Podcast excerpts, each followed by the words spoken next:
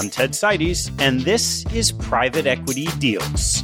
This show is an exploration of deals in the private markets. Through conversations with private equity managers, we'll dive into individual deals to learn about deal dynamics, companies, and ownership that make private equity a force in institutional portfolios and the global economy. You can keep up to date and join our mailing list at capitalallocators.com. All opinions expressed by TED and podcast guests are solely their own opinion and do not reflect the opinions of capital allocators or their respective firms. This podcast is for informational purposes only and should not be relied upon as a basis for investment decisions. Past performance is not indicative of future results. Clients of capital allocators or guests may maintain positions in securities or managers discussed on this podcast. On the eighth and final episode of season one of Private Equity Deals, Ravi Sachdev and Ron Williams from Clayton Dubilier and Rice discuss Agilon Health. Ravi is a partner and Ron an operating advisor at CD&R, a global private equity firm with $57 billion in assets under management that was founded in 1978. Agilon Health is a company CD&R created from the purchase of two businesses in 2016 and grew using aspects of buyout, venture capital, and growth equity investment strategies. The business assists primary care physicians transition from a traditional fee for service model to an outcomes value based model where incentives are aligned across patients, payers, and providers.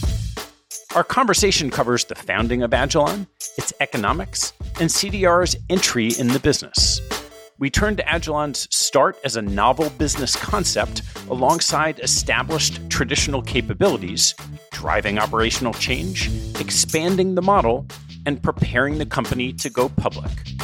We close by discussing the potential to leverage this model across other opportunities in the space.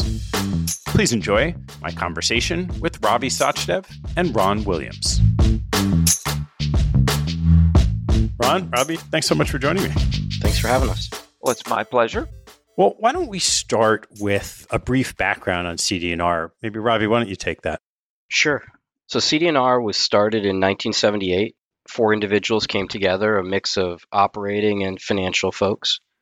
The firm was really built on the idea that it was going to help businesses innovate and grow through a mix of operating and financial talent. The firm has been around 44 plus years now, and that same approach is really at the core of everything we do. It's translated to what we define as operational value creation. We've built a place in that it is exclusively focused on private equity, full partner ownership, and we invest out of only one fund. Big hallmark of what we have built is partnership with both families, corporates, entrepreneurs, and really operational complexity of businesses. 75% of our transactions since 2009 were done in exclusive transactions, and 60% of those had a partnership element to them. We invest across a series of sectors. Business services is a portion of what we do, consumer retail. Healthcare is about 25% of what we do. Industrials is about nearing 40% of what we do. And then we now have a financial services and technology business that is close to 15% of what we do.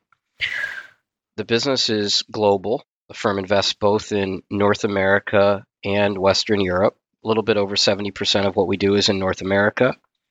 Almost 30% is in Europe. Within Europe, we do 50% of our activity is really in the UK. And we work across, again, same sector segments that we have. Firm has grown enormously Today, we're managing $57 billion in AUM as of the end of really last year. The firm has grown a lot, 260 plus employees across both the US and Europe. Ron, I'm really curious how does someone with your history and operational chops come into the fold at a place like CD&R? For me, it was what I envisioned as the next phase of my career, having been chairman and CEO and spent most of my career in healthcare and technology. What I wanted to do at this phase was to focus on how I could apply my skills and expertise to helping businesses grow. and really build enduring, sustainable business franchises. When I looked at private equity as a category, it seemed like a place where I could do that. When I was looking at selecting a private equity firm, I interviewed with a wide number of firms. And what struck me about Clayton Dubilier and Rice was the way the operating partner advisor model was embedded in the founding of the firm and embedded in the operating of the firm and embedded in the governance of the firm.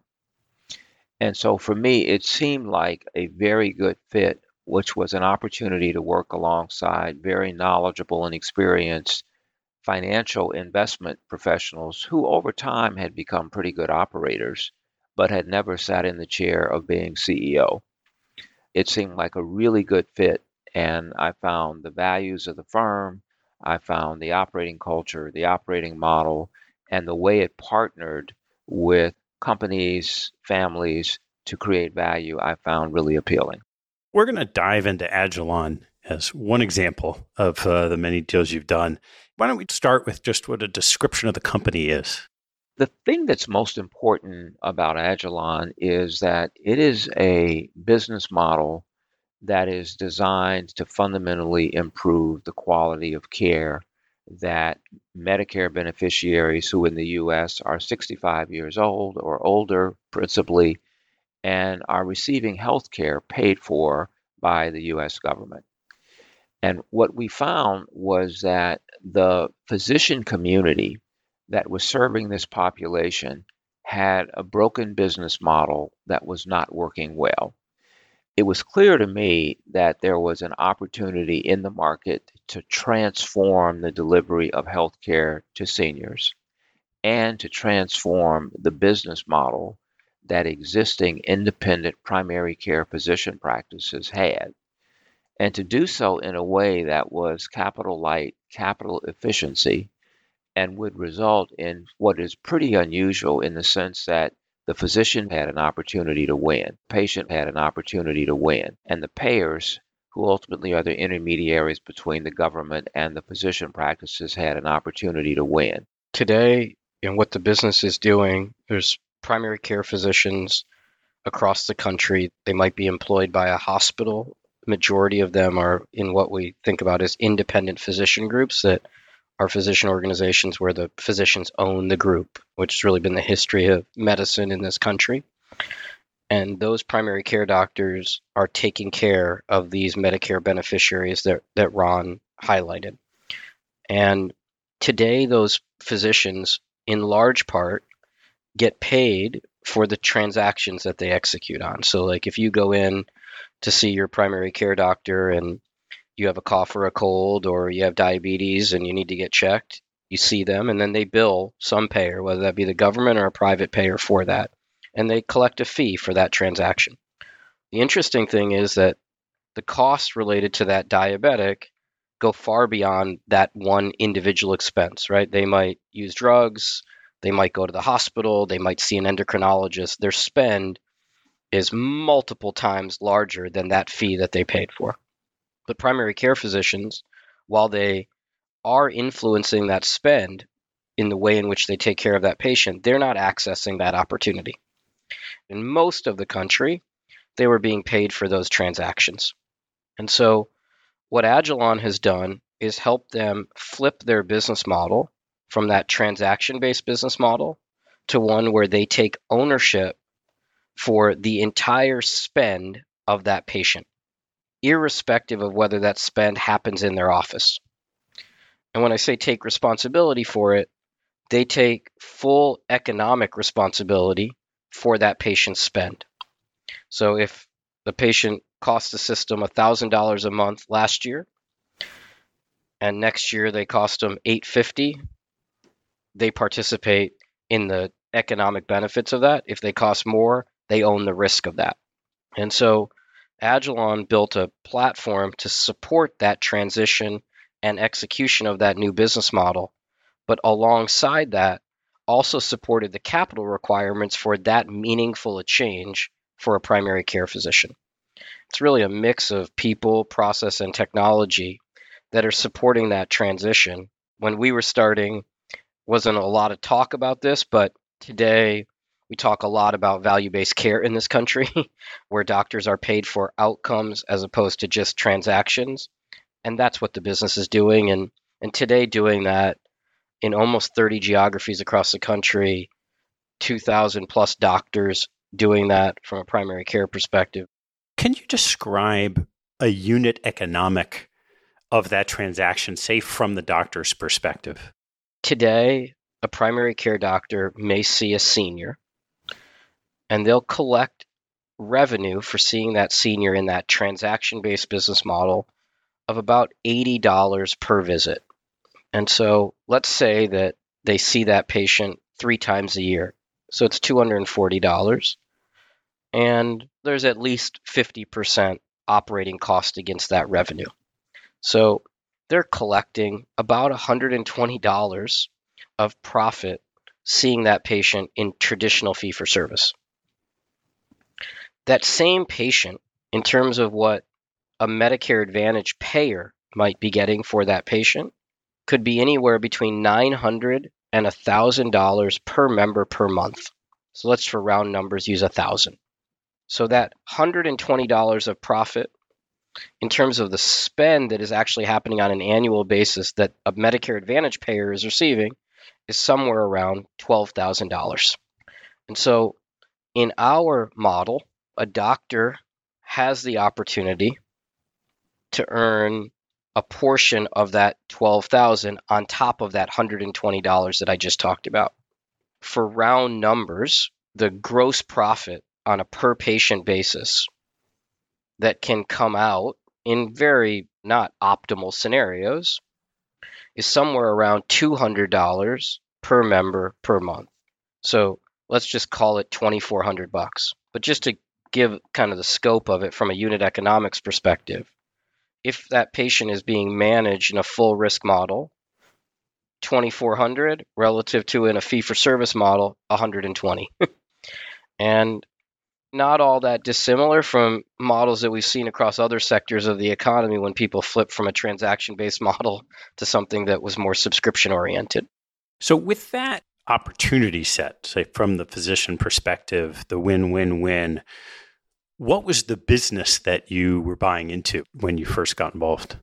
The concept that I just described, we were not a pioneer of that concept. That concept existed in certain geographies across the country, specifically California. And so we knew that there was an enormous amount of success happening for payers, for the government, and for physicians and patients in that geography. But that had not been ported anywhere else, really, across the country. We would have loved to buy a well functioning business in that geography, but that opportunity just didn't exist. And so we wanted to find another path to get to that business.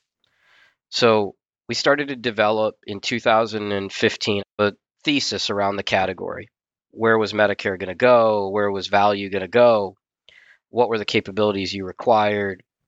What was the total size of the addressable opportunity? And started to develop conviction that the opportunity was there. And then said, okay, how do we find an entry point? So we went to California, where the idea had existed. And we found an entry point, a business that was doing this not for the Medicare population, but was doing it for the Medicaid population in Southern California. And they were taking a portion of risk on the Medicaid population. And through that effort of diligencing the market, looking at this platform in California, we started to identify leaders that could be a part of this business because we knew we needed a new leadership. We needed people with subject matter expertise. And then we needed capabilities specific to the Medicare space. So we also found another company that was doing this in the state of Hawaii, but actually doing it for the Medicare population, run by an entrepreneur, grown really quickly, had some basic capability relative to the things that we needed a business to be able to do. And so our entry point was this Medicaid platform in California that was generating some cash flow and doing some things that we thought were potentially valuable for that state where we knew the opportunity was scaled, and really capabilities around the Medicare population and doing this in a non California market, which was Hawaii. And so those were two of the key entry points to do this. So we decided that we were going to try and put those two companies together as a starting point. The third component, though, was we knew that our thesis was really contingent upon our ability to take this outside of the state of California and take it to these groups that we thought wanted to flip their business model from that unit economic model I described to the one that we think the opportunity was. So we met the largest independent physician group in the country, which was a group called Central Ohio Primary Care, 100% physician owned, and big Medicare population operating in Columbus, Ohio. And we said, hey, we're going to buy these capabilities. We're going to add team. We're going to put capital behind it. But we need an anchor partner customer to really go build this out with. And we think for a bunch of different reasons, you're a really attractive partner to do that. And do you want to take a bet with us? Do you want to become an equity owner with us? Do you want to influence the development of the platform? And ultimately, the business model we were going to build was this 50 50 partnership model, which became very unique with a physician group. And do you want to be the pioneer for the creation of that business model? And so they said, yeah, let's do it. And so the way it came together was the entry point was the acquisition of those two businesses sitting side by side with this partnership uh, that was really going to be our foundational customer. Ron, I'd love to ask this is this interesting combination of buying some businesses and capabilities with a concept. And that usually requires change. So whether that's change in leadership, change in how the doctors are their mindset and how they're operating. As you looked at this with your experience, how did you dive in to take these capabilities and help the management teams turn them into this vision of what Agilon would become? Well, I would say that there is a lot of change that was involved, and I would categorize it in the following ways. As we worked with Central Ohio Primary Care, as Ravi described, we helped them understand the power of analytics to help them do the thing they really wanted to do, which was to deliver better care, which they were far down the path on. But for example, a big percentage of a physician's time is spent seeing patients who present with symptoms. With the right analytics and analysis, you can actually put a patient on a schedule that gets in front of their symptoms and their challenges and helps avoid unwarranted and unnecessary hospitalizations. Ravi talked about the economic model, and it's really important to revisit that a bit. And if you think about the spend of $1,000 versus reducing that to 850, the question comes, what are the tools, the capabilities, and the changes necessary to accomplish that? Some of which are things as simple as instead of having patients who call at five or six o'clock go to the emergency room for care versus having an after hours center and physicians on call who can help those patients assess whether they really need to go to the emergency room or not. And every patient who doesn't need to go represents a substantial savings, which in a transaction based payment, the physicians has no benefit. In the model that we created, every time that the practice changes in a way that they can provide better care and service to those patients, they in fact increase their bottom line. And so aligning incentives is really central to helping physicians make the change because they deliver better care, they eliminate unwarranted hospitalizations, they do a better job of managing patients who should be seen more frequently because of the severity of their condition. Now, the other big part of transformation and change is working with the payers, health plans, in a market like Ohio, where we started, where the local staff there does not understand the model of a subscription like payment. And so there was a good deal of reaching out to senior executives in these organizations who many were familiar with this, but they had much more of a global view. And so there was a lot of training and orientation and contract work necessary to, in essence, teach our payer partners how to interact with us in these geographies. There were also changes broadly in the local delivery system who wasn't used to the local medical group, Central Ohio Primary Care, taking an interest in things it perhaps historically had delegated without really getting as actively engaged as they were. Inside the company, as Ravi described, one of the critical things that we always focus on is do we have the right human capital? And so we started out making certain we were recruiting people who had the right competencies, the right experiences, and then helping them understand the model. And I think playing in some instances a very hands on role in working with them to model and emulate and really train them in what for them was a completely new approach. And so, this whole notion of creating the model, transforming it, was really creating an ecosystem and training that ecosystem in the opportunity to reduce costs, improve quality, reduce unnecessary variations in care, and reduce better outcomes and better patient experience while increasing the margin for physicians and for ourselves. Ted, just let me add one thing to what Ron said. What we determined that we were going to do, which was a very different thing for a private equity firm, we were going to use our capital really two ways. We were going to pay dollars to create the platform at the beginning, which is to acquire these businesses that we hoped were going to generate some cash flow but bring capability. And that was a part of how we thought about how we'd create return. But the second thing we were going to do, which we did in partnership with Columbus and has been really core to everything we've done, was we created an economic model for risk in partnership with a doctor group that didn't exist before, and our capital was a big part of that. So, what we architected with Central Ohio Primary Care, which was core to the business and core to our investment, was a 50 50 partnership model where we would take their attributed Medicare patients, which were already their patients. We didn't have to go out and recruit new patients. We would put them into a joint venture we would manage those patients through the joint venture in that business model or economic model I talked about. We, Agilon, and at the time, all obviously using our CD&R equity capital because the company didn't have enough capital, would take 100% of the downside risk in that new business model. It would make 100% of the investment to build the infrastructure for that partnership. And in return, we would have a 20 year partnership with the group and we would generate 50% of the economics out of that 20 year partnership.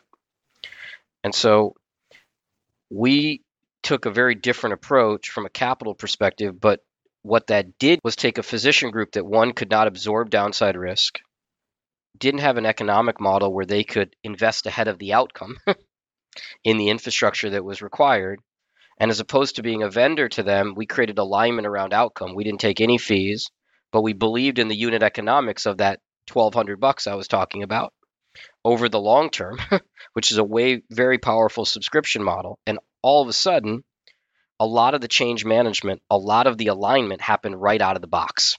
And that has the same model we've executed everywhere across the country. So a big, big part of this was trying to figure out a business model for risk for a physician group that lacked the infrastructure and the ability to do it. And that was a big part of how this all came together.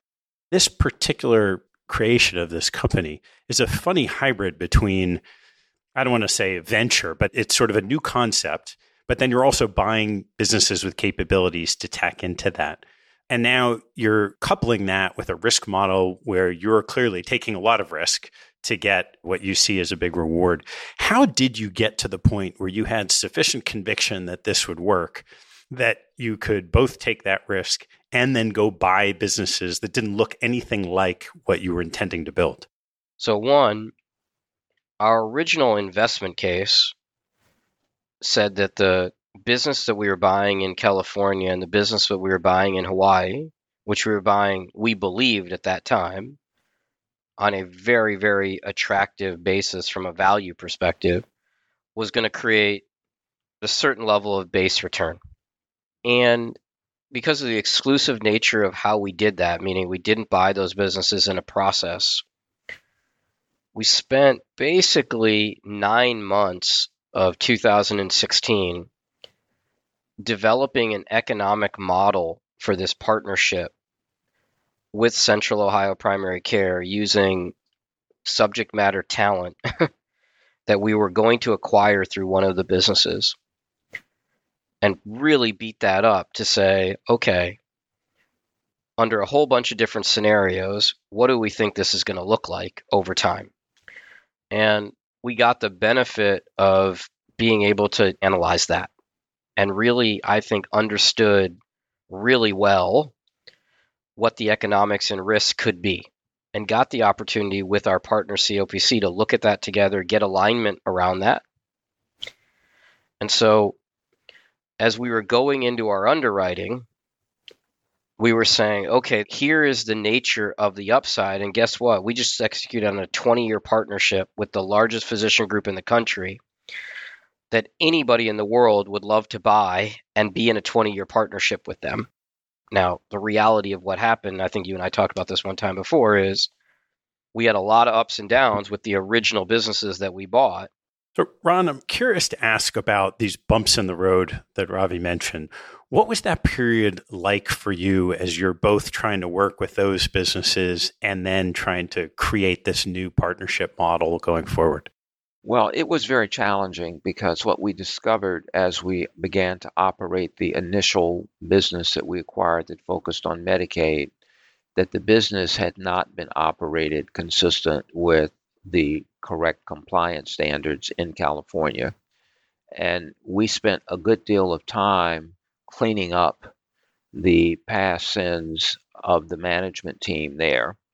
And in that period, it was important that we establish our credibility as people who took compliance very seriously and made certain that we corrected the deficiencies while we simultaneously worked to maintain the customer relationships that this platform had.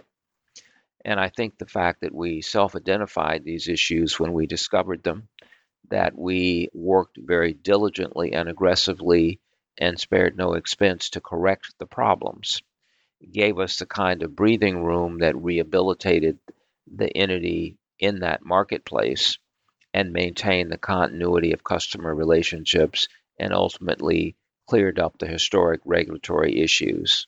And so we became viewed as part of the solution as opposed to the cause or part of the problem.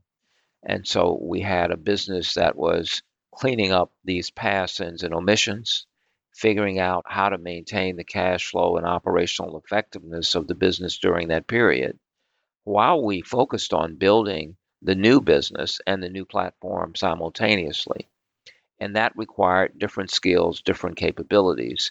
And needless to say, that made recruitment a bit of a challenge as people were hearing and reading things that were somewhat discerning if you didn't sit down and get the facts. But I think ultimately the fact that we conducted this appropriately and effectively demonstrated our commitment to doing things the right way and really turned out, I think, to be a plus in our recruitment of the right kind of talent to go forward with the business plan as we had envisioned it. What was the spark that went off when you realized that this model that you had thought of and created and worked on started to really work?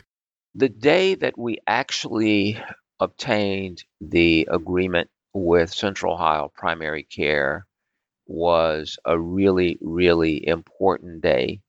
They were good partners and that was really a foundational belief that the business was about partnership and that unlike companies that have corporate offices and corporate staff, everything about Agilon is about partner support because that's the fundamental nature of the business. And so that spark of that initial agreement, and then from that, signing our first contractual agreements with payers creating the first risk bearing entity in Ohio and creating the joint governance mechanism that we have with the physicians as partners and colleagues, all of that came together in a fairly short period of time and said to us that our reading of the macro environment and trends was correct, that this could be done, and that it represented a capital light model that we believe solved an important problem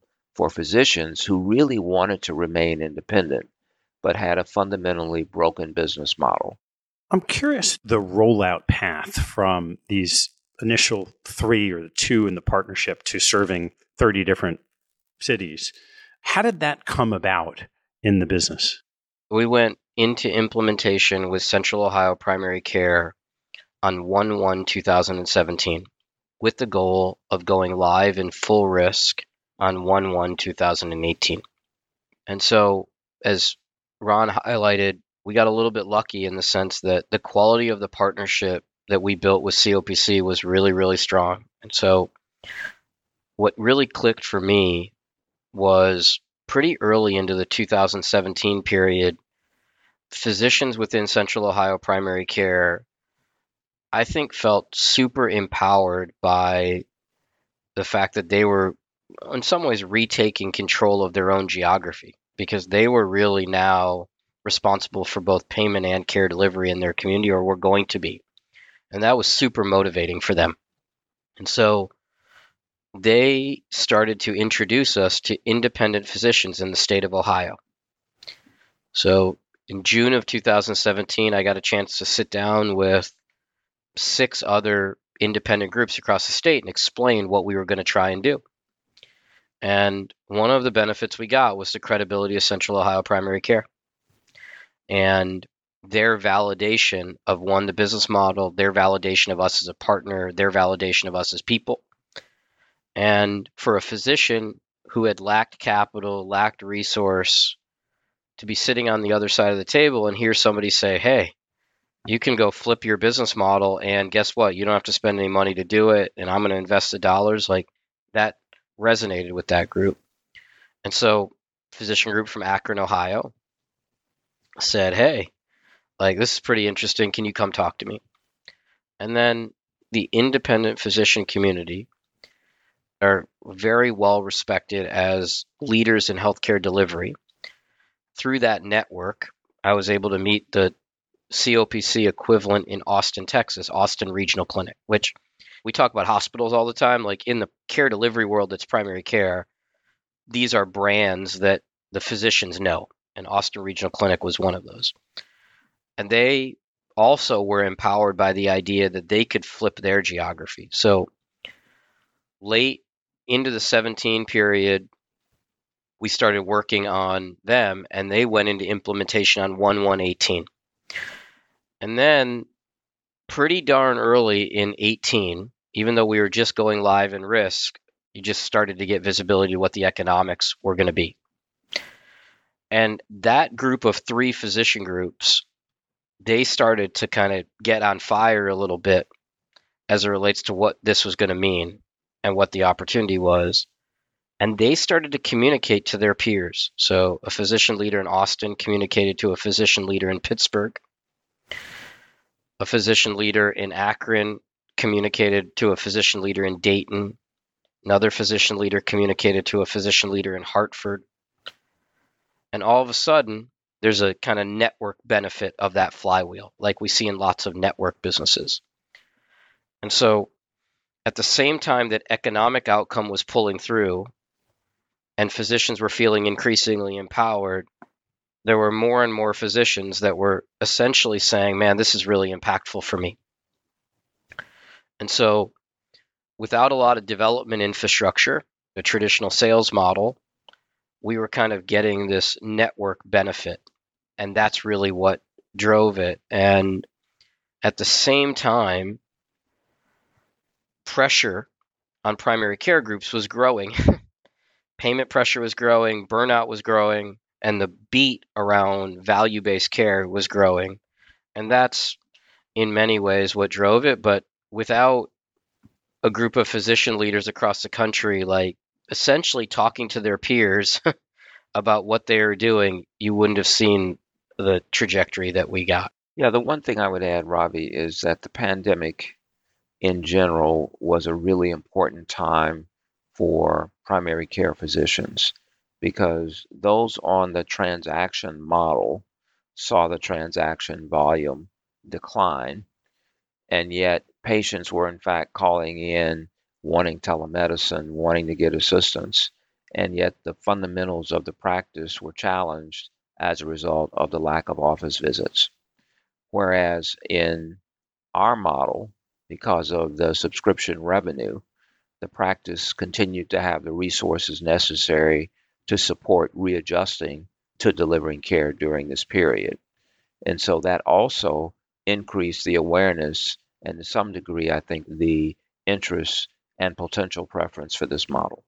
Ron, as you start to see more and more practices in different geographies and more and more physicians coming into this model, what did you see in terms of mm-hmm. the variability? You think about a high growth business of sort of integrating everybody to make sure that the patient delivery is what you would want, that the standards you would want, and mm-hmm. also the different personalities involved when you have more and more of these practices in different places coming online?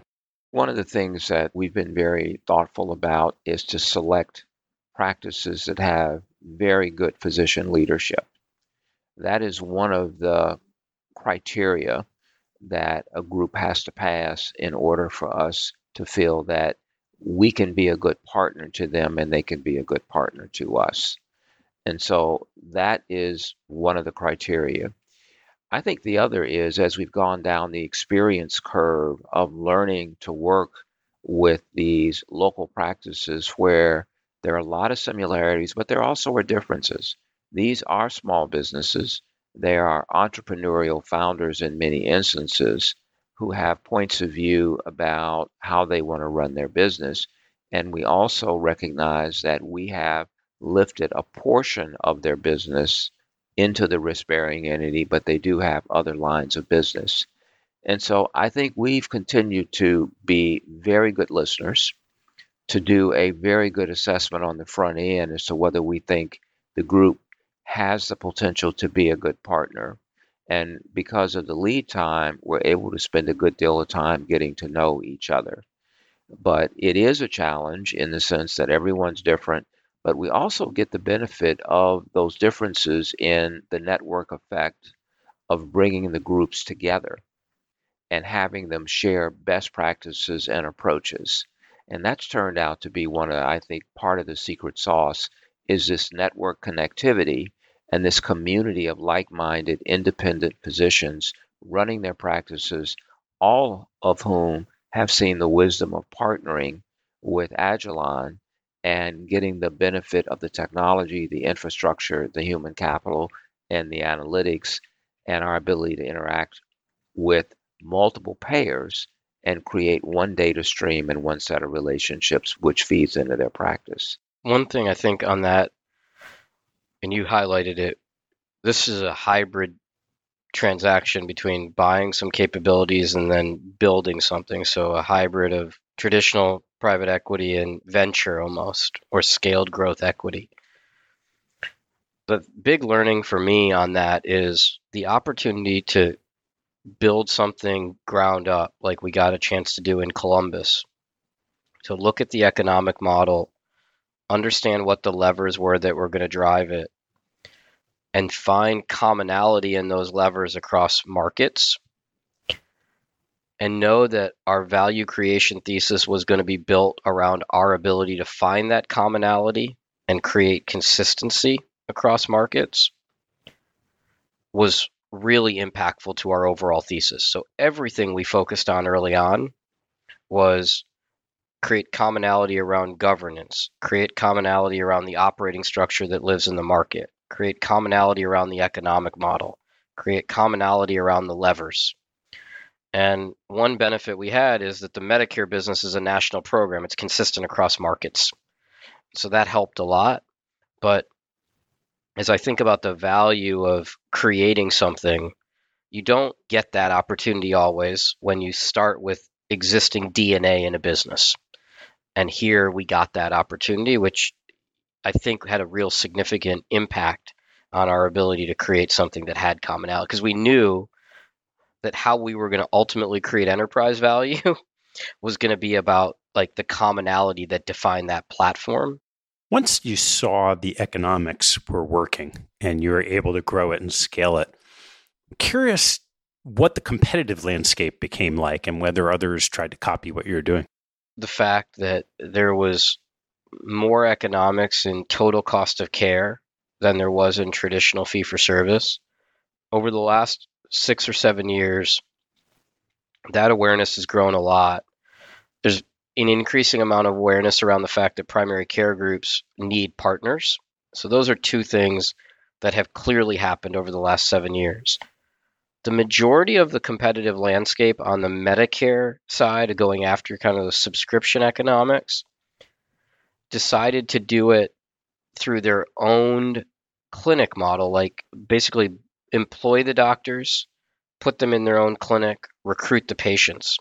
So they understood where the economics were, but they thought it was more efficient to get them in their own structure than in the way that we did it. I think people were hesitant about partnership. I think they were hesitant about the inherent variability that you would think would come from different groups across the country. And I think a more traditional model for most businesses is ones where they can control a lot more of that variability and they own 100% of the economics for doing that. And so I think for reasons really inherent in the challenges in partnership and that the challenges in relationship building to develop that and then operating in the context of partnership, we have not seen a massive uptick in competition in the traditional model that we execute on, more around the category of Medicare subscription economics is really where that has originated. What did it take inside the Agilon organization in terms of personnel and expertise to take this model you've been developing with them and then create all these partnerships? The team that's been built starts with the CEO, who is an executive who ran a very large health plan in California where his career was spent partnering with these medical groups in the subscription like model that we use. And so he brought to the organization an understanding of the physician dynamic and an understanding of how the financial levers in the model work. And this is a model that has lots of subtlety and nuance in terms of the contractual relationship between the payer and our risk bearing entity. And so that was really critical as we reached an inflection point of really scaling this. Getting the CEO who was able to understand the nuances of scaling, getting someone who really understood the necessity of customer intimacy because these are small businesses. Building that partnership takes time, it takes trust was really critical. And then as we shift to the team, which is really critical to this, you need a good chief medical officer. You need a staff that is conversant in technology, digitization, data analytics. You need a good actuary and an actuarial team. You need data scientists who can aggregate these huge data loads we get from both the physicians as well as from the health plans. You need a finance team and an experienced finance executive. And you need people who really know how to work with the partners. And part of the partner model is that an enormous amount of the resource that supports the partners is in the market, working alongside the partners' employees. And so you would see people working together and you wouldn't know who worked in the practice and who worked in the risk bearing entity. And so making certain that we thought about the what I'll call the virtual model of partnering with that group in that market on the ground and helping build their local brand in this community. That's education of all of the physicians, as well as making certain that existing patients who are in the practice who may be turning 65 are aware of this as an option. So there is really a lot of skills and capabilities that have to reside in that local market, which then tap the kind of executive leadership of the enterprise. How did you go about building that central executive team? Well, one of the things that we did through both my experience and contacts as well as Ravi's is that people were attracted to the concept. And I think that people believed that given the experience I had in California, the experience I had at Aetna, doing a very dramatic turnaround and transformation of that business, Ravi's experience as one of the best known and most effective health services bankers, all of that really built a bit of a cachet which attracted good candidates to us. We did use search firms in some instances, but most of the people were people that we either knew, knew of us, or reached out and became aware of what they thought was an exciting opportunity. So, in a relatively short period of time from flipping the on switch to last year, you bring the business public. And Ron, having been at the helm of a public company, you know that that's not really something for the meek. So, I'm kind of curious how you thought about both preparing and knowing that this business was ready to be a public company. Well, one of the things I would say is that from a governance point of view, we built the company's board with an expectation that going public was clearly one of the options. And we wanted a board who could support the CEO in that transition to public status. For example, the chair of our audit committee has always been an independent outside director who happened to have been the CFO of one of the largest health plans in the country in his prior life. And we had a board that was highly diverse.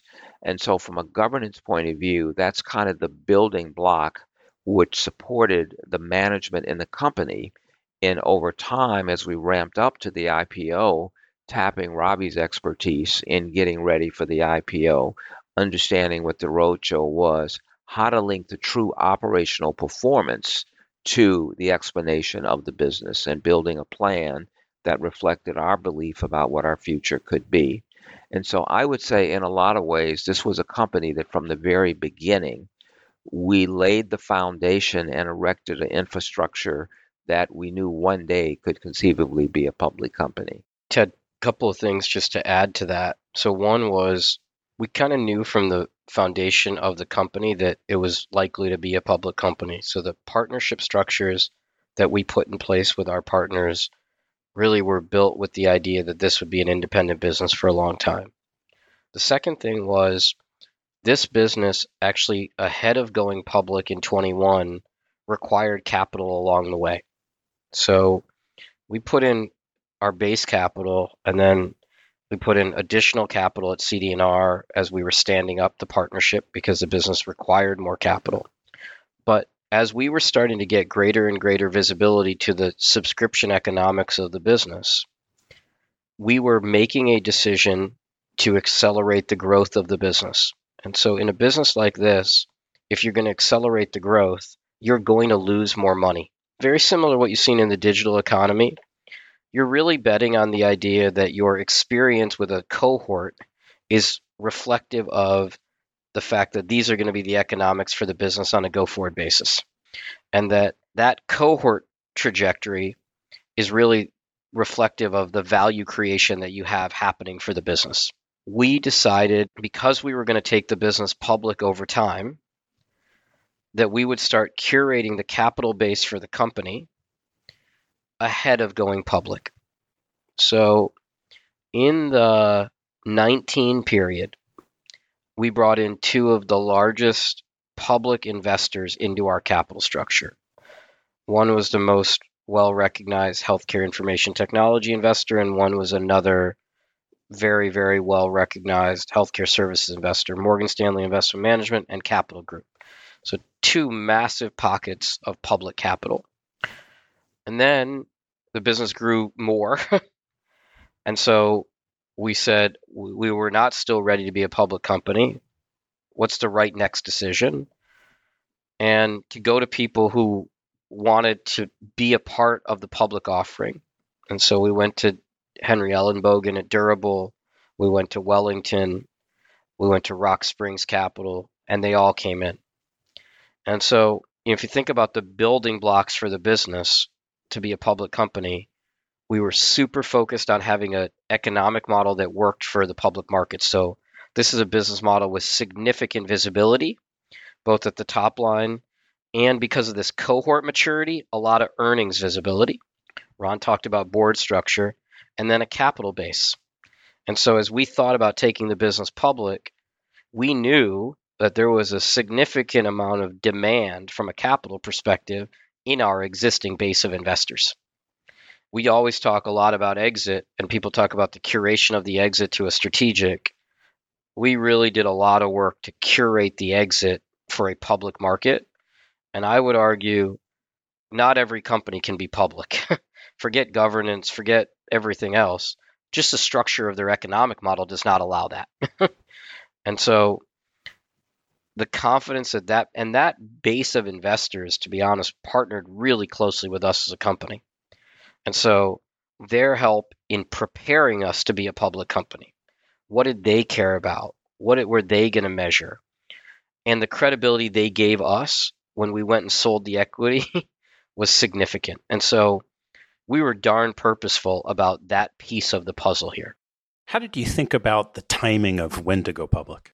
If you think about fall of 20 into spring of 21, public markets were unbelievable at that point in time, which was surprising, obviously, given where we were with the pandemic.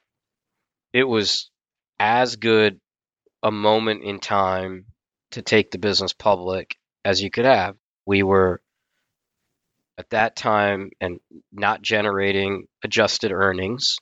We were obviously investing significantly in growth. We had a lot of visibility to growth and a lot of visibility to our trajectory. And the public markets were really rewarding growth, tech, healthcare innovation at that point in time in an unbelievably differentiated way. And primary care as a theme within those public markets was being rewarded on an outsized basis. Two not exactly the same companies, One Medical, which ultimately was bought by Amazon, Oak Street, were public companies at the time, trading at really big valuations. And so the setup of strong investor base, high visibility in the business, and an environment that was unbelievably supportive was really critical to getting it done. This transaction and this investment thesis is quite different in some sense from a traditional buyout with operational expertise that you're bringing to bear to improve a company and then maybe sell it down the road. What's been the impact of having this success on how you're thinking more broadly across the entire organization at CD&R? This idea that there are some structural trends that are going to define where we're going to go as a healthcare system and create really nice backdrop for investment opportunities. I think we have much greater awareness of how important those structural trends are, and we're trying to be really zoned in on where those structural trends are really favorable long term. So I think we have increasing focus on that. Second is I do think we have more confidence in what the skill set Ron, I, others on our team bring in terms of our ability to inflect some of these businesses through either our network or what we learned around how to build these businesses. So, as a result of that, today we are 50 50 partners with the largest physician group in Florida, where we're trying to inflect that business in its transition to value. We have another business called apree health, which JP Morgan, Post Haven, with Berkshire and Amazon decided to invest with us in a large insurance company to go move the commercial market, not the Medicare market, to risk. And so I think we've also developed a level of credibility with institutions, families, entrepreneurs, healthcare companies around our role in terms of being able to inflect some of these businesses. So it's created a different set of opportunities for us. Because value has been created in all these geographies across the country, and all of these primary care physicians are our partners, we now have this ecosystem of people across the country who are operating in value. and so when we look at other business opportunities now, we can look at it through the lens of how might we leverage that ecosystem to influence those businesses. And so not that we're a strategic buyer, but we have some assets that will allow us to inflect a business, which drove our recent partnership with Humana in a 60 40 transaction to buy a company called Gentiva. And so that has made a pretty significant impact. I think while we've always been operationally intense, I think it has taught us that in the healthcare environment, how we leverage our network, how we leverage our relationships, how we leverage our particular know how in some of these areas, like we can underwrite that into our investment thesis in these areas. And we think about scaled growth capital because this wasn't venture and this wasn't buyout, it was really scaled growth capital. I think we think there's a niche in the market around scaled growth capital that we can probably get at a little bit that others might not think they can. Ron, after this success, I'm curious how excited you get to scratch the itch for whatever's going to come next. We've had a significant impact on demonstrating what can be done in helping physicians improving the quality of care for Medicare Advantage patients. I think there's a opportunity for us to figure out how to take the same toolkit, modify it appropriately, and serve the needs of the commercially insured marketplace. Ravi and I have been working together on a company called Pre Health, which is taking what we've learned and working to demonstrate how that model can help self insured employers, health plans, and patients who are in that commercially insured, whether it be self insured or fully insured market. And so that's an area of focus. Well, I have one last question for both of you, which is what is your favorite aspect of private equity? For me, the most important thing is building good companies and making them great companies. That's the aspiration. And like most things, sometimes we do, sometimes you don't. But to me, and in order to build great companies, you have to have great leaders, you have to build great teams, you have to have companies with very strong economics and great business models, but companies with good culture that really serve their constituencies very well. Being part of a team has been the most enjoyable aspect for me. Both being a part of a team within CD&R and then the idea of team with our management teams. People don't talk about it enough, but man, the sense of alignment that we have as a team of investment professionals sitting around the table, looking objectively at an opportunity together, thinking through it in a way where we collectively own the responsibility for the outcome, getting the benefit of really that shared sense of up and down of owning an outcome together. It creates an environment to live and operate in that I don't think people get every day. And then to align a group of talented people around the same mission and have a shared sense of alignment around the outcome, that piece of it for me, I have found to be really transformational, to be honest with you, in terms of like how you go about the day. So that's been very impactful. Ravi, Ron, thanks so much for sharing this really, really interesting growth success story, win win win all around for everyone involved. Thanks, Jen. Thanks for listening to the show. If you like what you heard, hop on our website at capitalallocators.com where you can access past shows, join our mailing list, and sign up for premium content. Have a good one, and see you next time.